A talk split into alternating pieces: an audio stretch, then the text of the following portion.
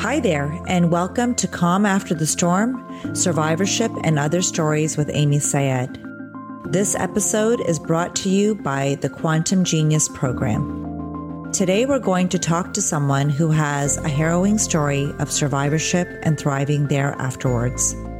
We do want to start by sharing a content warning. Information shared on our podcast can be graphic in nature and we recommend that you review the details of our podcast before listening. We appreciate you tuning in, and we hope that the story shared with you today is inspirational and helps you get through tough times that you may be facing. Welcome again to Calm After the Storm. This week, I will be speaking to Jodi Kovitz. Jodi is the host of Joyful Sundays, a podcast that delivers insights, inspiration, and tools to live a more conscious, connected, and intentionally meaningful life with some of the world's most inspiring leaders. She's the founder and CEO of Move the Dial, an organization that champions women in tech through events and shared authentic stories. As if that wasn't enough, Jodi is also a certified meditation instructor.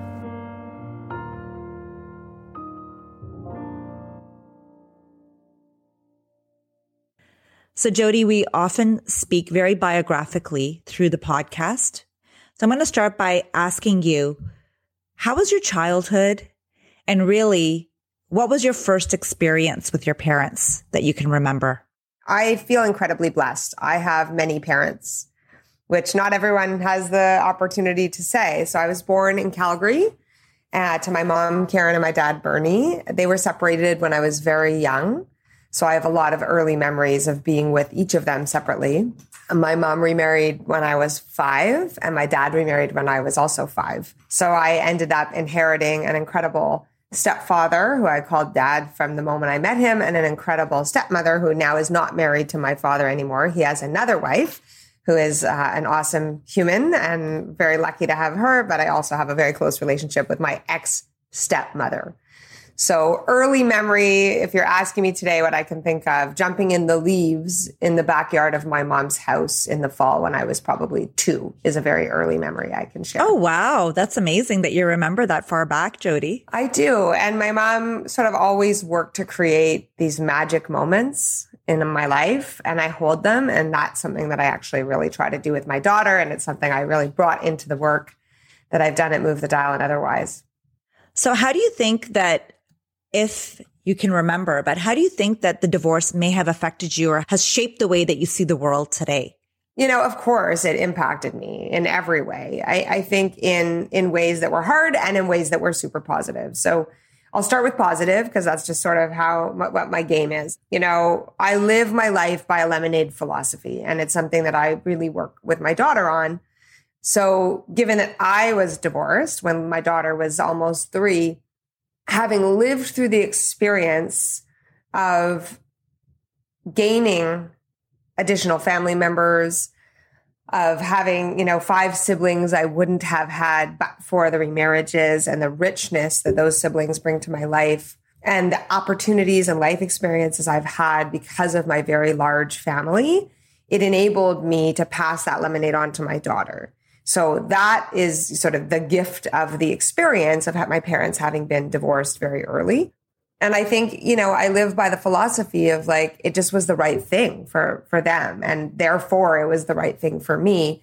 And in moments, and even in, in recent moments, you know, I still have conversations. Lily's almost 12. There'll be moments where sometimes she, of course, would be sad that she lives in two homes and she has to leave me or she has to leave her dad and stepmom and sort of we always talk about, you know, I'm so sorry for the pain this causes you. And let's go to the blessings, you know, and, and yes. focus on the blessings. So that is the positive side, of course, of the experience. The negative side or the difficult side, of course, you know, or, or maybe it's not, of course, but for me, was the coming and going, you know, having to be separate at any point in time from half my family um, leaving my mom and stepdad and missing out on things that my that you know sort of more nuclear family that I lived with in Toronto, you know, missing out on opportunities, but also always having to leave my dad. Every time I left my biological dad, it was deeply painful. And so mm-hmm. the manifestation of that in my adult life you know, which I'm only now at almost 43 years old starting to connect the dots around, you know, it was profound, right? Endings are hard for me, endings of any kind with any relationship. And, you know, I can own that and, and sort of recognize that and sort of now understand that that comes from being emotionally ripped apart from loving relationships at an early age and having to go back and forth and, and not sort of having one home. So, Jodi, this really resonates with me because I have two stepchildren that we share half with their mother and half at our house. And they, they have explained the same to me at their young ages of 16 and 14 now. It's been happening for five years now. It's one of those things, it's unavoidable because it's your reality and it's, it's what you make of it. But you're right with all the blessings, there comes pain as well. So I, I really appreciate you sharing that with me. Um, and I think it, it, resonates with a lot of people who've had to either experience divorce or experience, you know, the other version of divorce, because it sounds like your parents did a really good job uh, keeping you as part of their individual families and ensuring that you had your siblings and your step siblings that were very much involved in your life. Absolutely. And the one thing I can say to any any even if it's just one listener going through it, you know, I used to be a family law lawyer. So this is what I did in my life and certainly that was driven by my own personal experience. But ultimately, we always have a choice.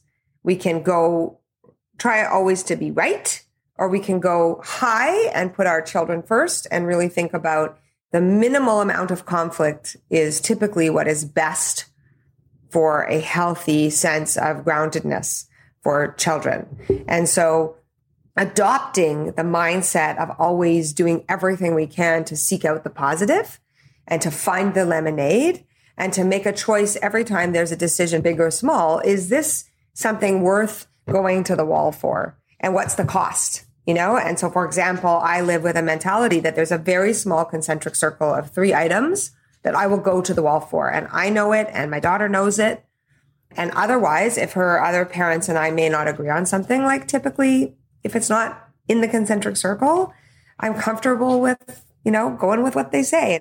But we've been able to do do very well together in our parenting relationship. I think because we we all are working hard to co-parent together and to to know the the least amount of conflict is the thing that is the best for Lily and to let everybody parent in their own way in their own homes and, and come together on the really important issues. You know, Jodi, I was, uh, I follow you on Instagram and I was so impressed and, um, I've been so moved by how open you are about your co-parenting relationship with Lily's mom, a stepmom as well, because I feel like it's unique in the sense that you put it out there in the public. Can you talk to me a little bit about that and your feeling behind it and really, you know, what motivates you to stay so involved with, uh, with her stepmom and, and her dad's side of the family? The truth is this Marissa, Lily's stepmom, is an awesome human who came into Lily's life when she was three and has enriched it enormously. That's it. You know, we're both entrepreneurs, so we share a lot of passion around that. The lessons for Lily and watching sort of that entrepreneurial vision and her work ethic has been uh, incredible. She's the mom of Lily's siblings. And so, you know, to me, there really is no other choice. It is all about creating a sense of family and stability for Lily to the best of our ability. And that means, you know, aligning where we can and having a great relationship uh, together, as well as Lily having the space with her family, which she does with them, and her space with me, where we do our own things. Um, and I think we've been able to find a really nice balance that makes sense and that is comfortable. I love that. I absolutely love that, Jodi. I want to talk a little bit about you becoming a family lawyer. What was your motivation behind it, or what were you going through at that point in your life that really motivated you to go into that type of law? For me, it was more actually driven by my passion for equity. And growing up, I had the experience, my mom has MS and had the experience of, you know, her use of a mobility device of a wheelchair and many many lived experiences of her feeling excluded or ex- experiencing the difficulty of living with a disability in a world that is not accessible to many people. And so that created a passion for me around inclusion that really drew me to law school and advocating for people with disabilities. And I wrote a paper when I was in law school um, about commercial surrogacy, which was hotly contested at that time. And I was fascinated by this concept of uh, whether infertility could be defined as a disability and what the law had to say about it. And how would you characterize frozen embryos, persons or property? So I wrote lots of papers. In fact, one of them got published in a legal journal around the state of the nation with respect to the legal status of embryos. And then the, the surrogacy paper led me down this path of understanding not only was it an interesting argument to consider whether infertility was a disability, therefore the prohibition of commercial surrogacy was discriminatory. Uh, it also made me think a lot about the rights of same sex male couples who wanted to have a child genetically connected to them and whether it's right for society to assume that women do not have um, autonomy over their own bodies and the right to have free will. So, you know, that got me really excited about the area of family law, the changing law of assisted human reproduction. And I wanted to go into that area of law. So I did. And I also studied in law school something called collaborative family law, which is a process where folks sign an agreement to opt out of court. And it's very interest based and it's very high road and it's very aligned with my life philosophy. And I thought, hey, I could start a practice in that and really try to get people to live in this sort of interest based way when they're going through these hard times. And I'm an entrepreneur at heart and I have a business degree and I sort of saw an opportunity as well to create a business out of that. So I went into family law for all those three reasons. And I sort of was the annoying associate in year one asking for business development money with a plan and ROI and targets and convinced the, the, law firm to give me some money. They sort of were like, this is like unheard of that anyone would even ask for a business development budget in their first year of being a lawyer, but do it. And, and then I sort of performed on it and I took the training to become a collaborative family lawyer and I built a collaborative family practice and I did do donor agreements and egg agreements and, you know, did, did all that work. It was great. And I spent about seven years at doing that, six, six years practicing family law. And in the seventh year, is when sort of my life changed quite dramatically. And I had uh, a much greater insight about myself and realized that that wasn't the right career path for me for the long haul. Hmm. Hmm. Can you talk to me a little bit about how do you come to a realization like that? Like what was, what were the circumstances? What were you thinking at the time? Cause you've evolved a lot. You're kind of like going from caterpillar to cocoon to, to butterfly in terms of the way that I see the way you wrote your book. So can you talk to me a little bit about that?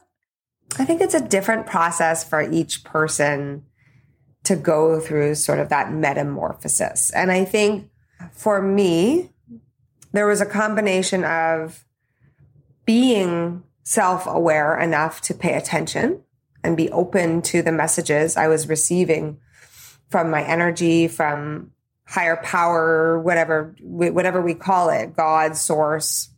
I was open to receiving the message. I think I've always been super sort of committed to my personal development, maybe overcommitted to it. That's part one. And then part two, you know, I will say having had the blessing of some very difficult life circumstances, which woke me up probably more dramatically than most people have the opportunity. So, you know, in my life, as you read about in my book, like I, you know, we went through a difficult time in my life, you know, a, series of events, including my daughter getting very sick and but having this near death experience. And in that moment, it just really made me realize that I wasn't living the kind of legacy impact that I wanted to have.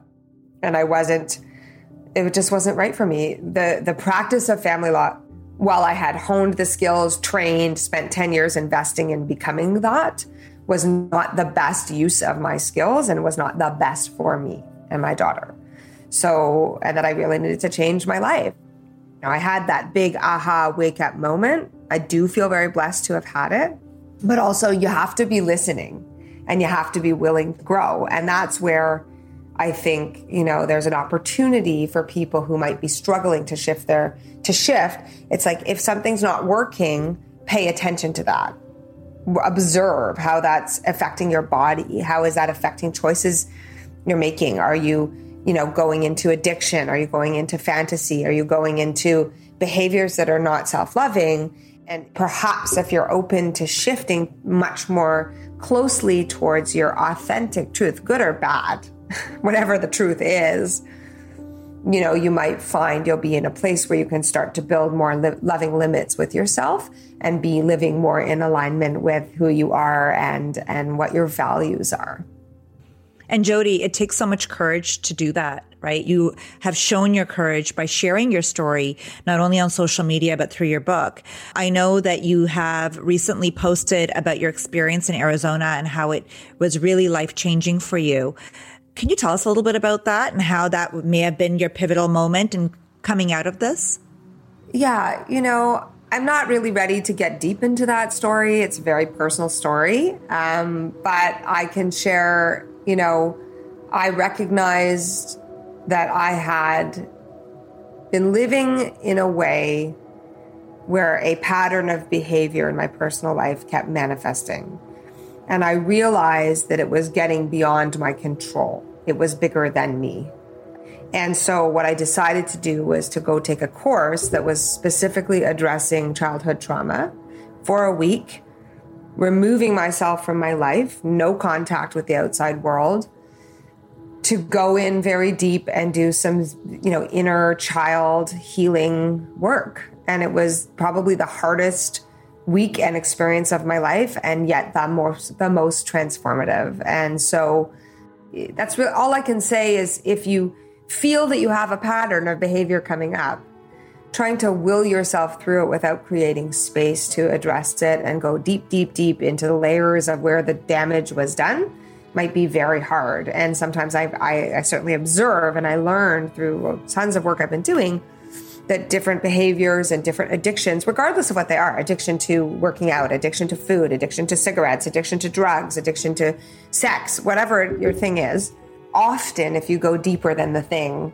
there is some sort of trauma that resulted in that protective behavior. And I encourage people, you know, at this very difficult time that the world has, there is this opportunity to go in, to really go in and to use this space as an opportunity to cocoon, to focus on our self healing, to go deep into what our wounds are, um, so that when we globally emerge from this pandemic, we might be able to align a little closer to our North Star values and a little more healed through the time. And so that's mo- that's the most that I can share about that experience. I love I love that Jodi. I love it. And you know, it so resonates because one of the things because of also my own life experience, similar to you, I was in a I was in a different situation but very similar. I was fighting terminal cancer and I actually went to a retreat in Atlanta where I really unplugged from the rest of the world and focused and I was peeling those layers of the onion, you know, as I was going through this journey because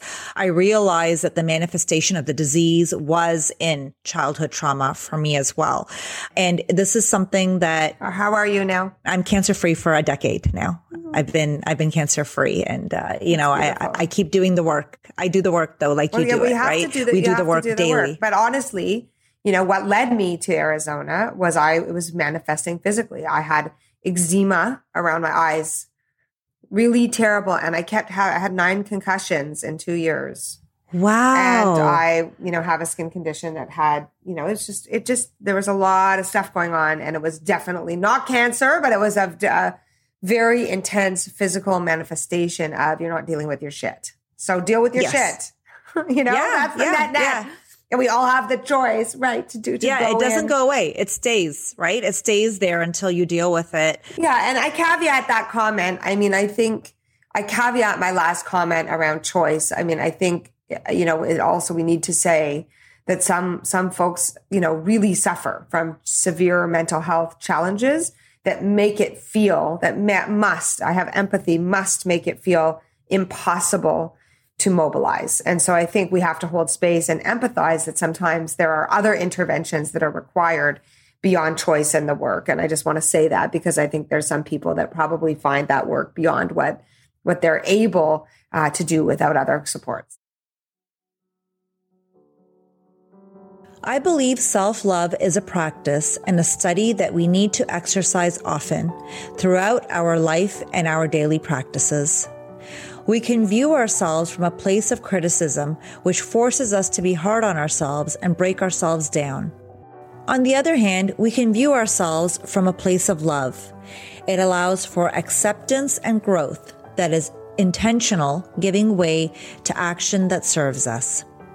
When we drive ourselves to be too busy, ignore the signs in our lives that things just aren't working, when we proceed in our life without checking in with ourselves, it is easy to get lost in the shuffle and not feel through repression.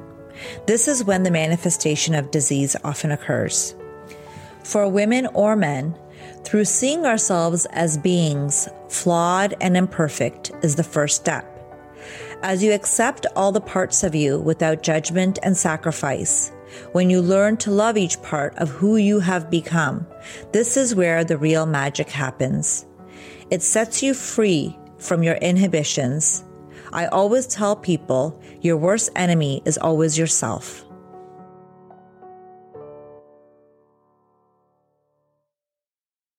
I really want to now talk a little bit about Move the Dial and how that came up for you. So I was very fortunate to take on the role of CEO of a nonprofit in tech. And the first thing that I recognized was that there was no women in there around me and even fewer women of color. And that was really, uh, you know, upsetting to me.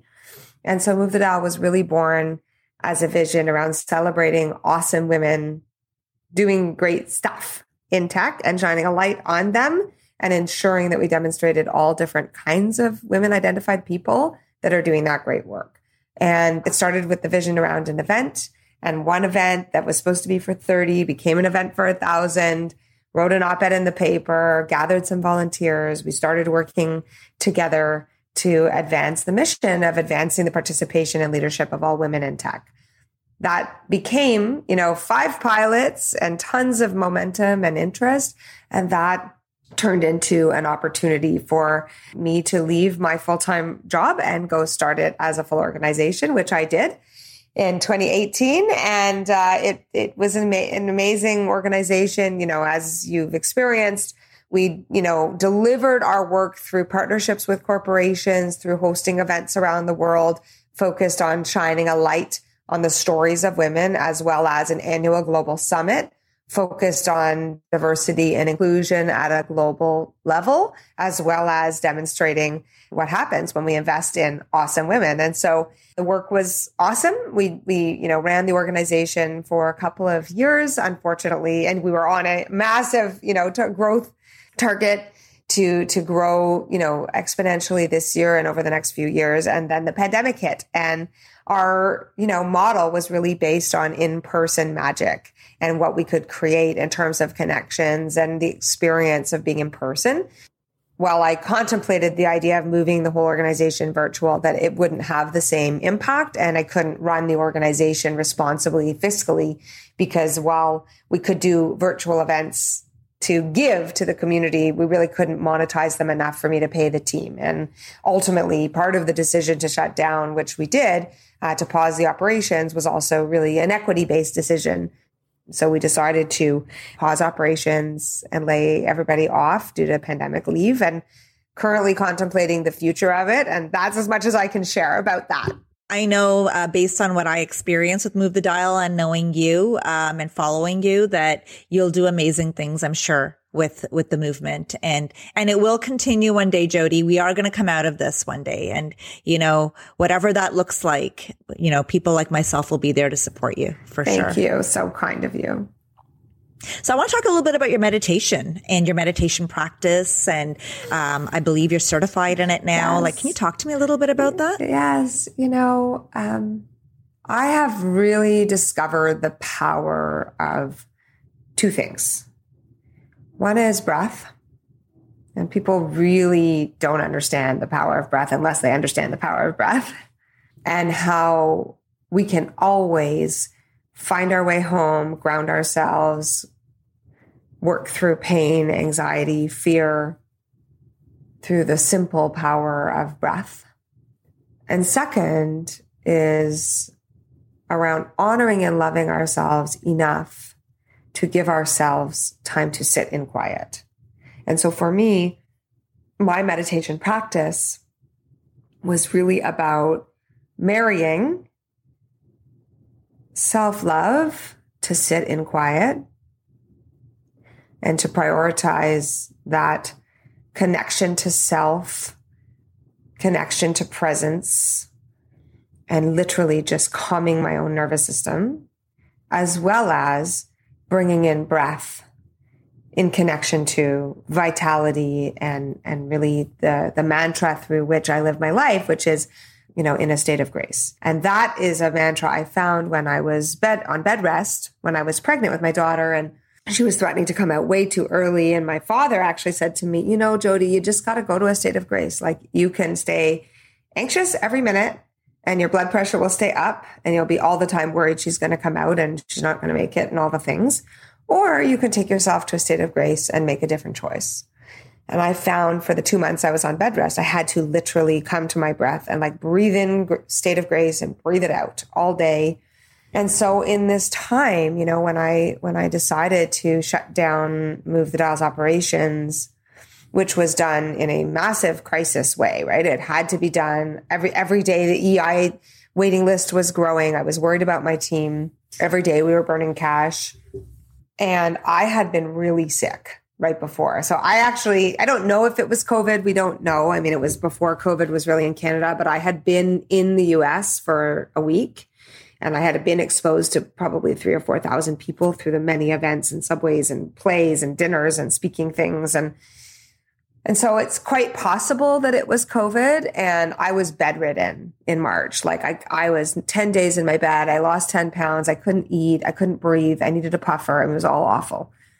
And when I finally got back to work on the first day is when my business partner, Jeff Fettes and I and my team were like, how are we going to pivot? I was really sad was my point. I mean, I came to this place where I was depleted. I was exhausted. It was high cortisol, high stress. I had been living my life in extreme stress for years because while building Move the Dial was beautiful and impactful and living my legacy and many things I'm proud of, it was very hard on me personally, my body, my mind. You know, I was in sometimes four time zones in a week. It took everything I had out of me, and I didn't even realize it until it was quiet. And I had made the decision, I had sorted out all the things, and then all of a sudden there's all this space. And in this space, I really found meditation as the tool through which to heal myself and to allow the grief that I had when you build a thing and then the thing falls down to the ground for thing, reasons outside of your own doing.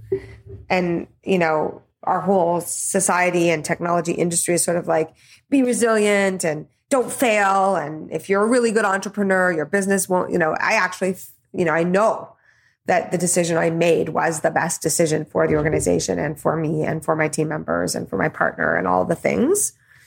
But it didn't make it easy to navigate and wade through all the self flatulation and sadness, 50 different feelings I could name that come along with what felt like a death of my company. So I just sat.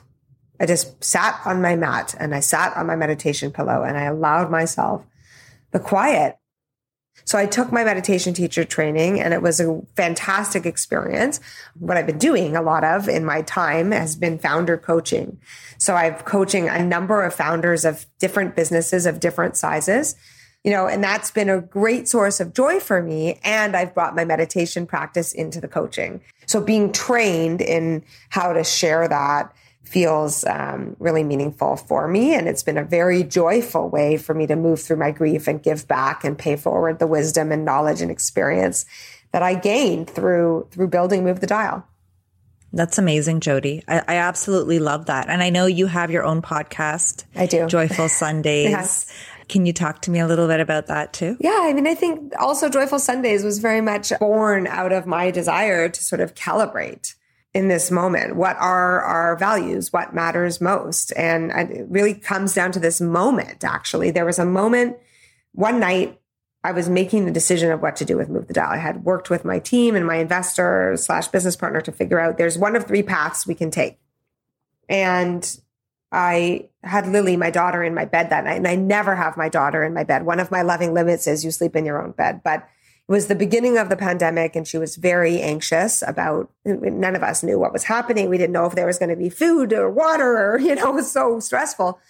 Anyway she was breathing in her sleep and i put my face right close to her face and just was feeling her breath and breathing in her breath. And in that moment it was like everything was illuminated to me around what was most important to me in that moment and it was her you know, and making sure that her safety physically, financially, not putting myself in a precarious position where I'm willing to bet. You know, many entrepreneurs are in the luxurious position, especially if they're younger or don't have many responsibilities that they can bet the farm. They can take a personal line of credit for hundreds of thousands of dollars. I'm like, I just didn't have that luxury. I have this little human relying on me. So even if I wanted to continue to operate, I was not in a position where I can like put my house against that. Even if I love the movement or even if I'm proud of the business, I just was not prepared to do that. I can't, I can't. And, and by the way, knowing your limits is a very important thing to do as a human, as an entrepreneur, as a parent.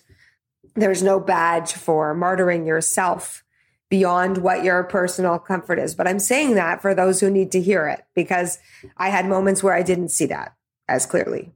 And so having Lily breathe on my face and sort of wake me up to what mattered most is then what sort of made me realize we have the gift of this time with the pandemic to spend really articulating what are the principles based on which we want to live? What is the framework that we want to develop through which to make life decisions? What is the mental model we want to use coming out of the pandemic so that we are making choices that are aligned with our most, as I call in my podcast, North Star values every single time. And, and that's really how Joyful Sundays was born. And then, you know, just really talk to some incredible humans and leaders about their experiences, their formative life experiences as well as you know what was happening as a what has been termed by others a second pandemic when um, we we all observed um, George Floyd be brutally murdered and then many other deaths and, and murders that that happened.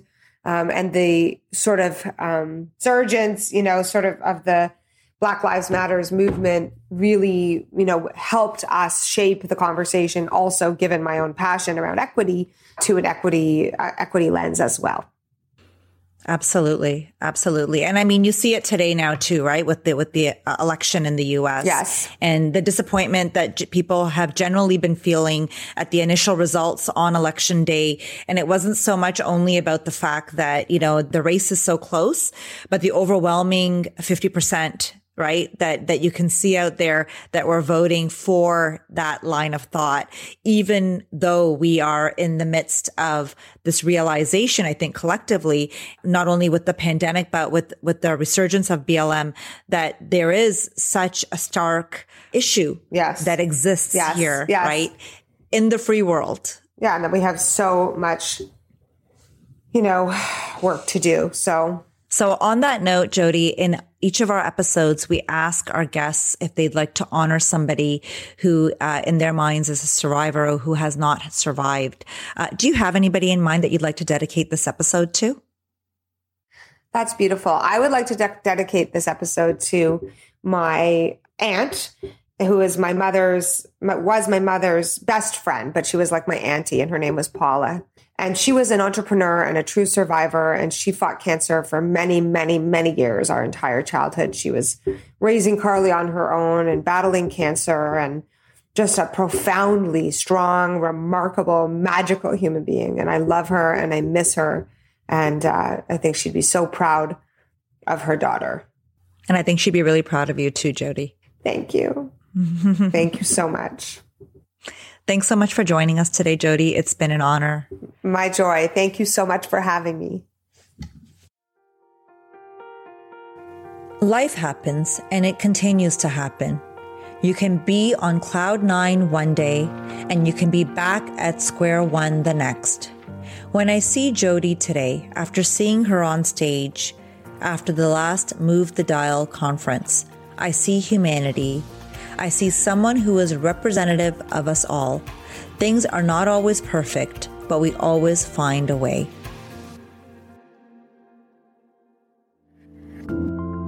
Thank you for listening to Calm After the Storm. The podcast is dedicated to telling stories about survivorship, healing, and thriving after trauma. Tune in next week to hear another incredible conversation. If you like this episode, support Calm After the Storm, Survivorship and Other Stories by leaving a five star rating and a review on Apple Podcasts. Calm After the Storm is created by me, Amy Syed, and produced by Quill Incorporated. Special thanks to our guest for today, Jodi Kovitz. Be sure to check out her initiatives at www.movethedial.com.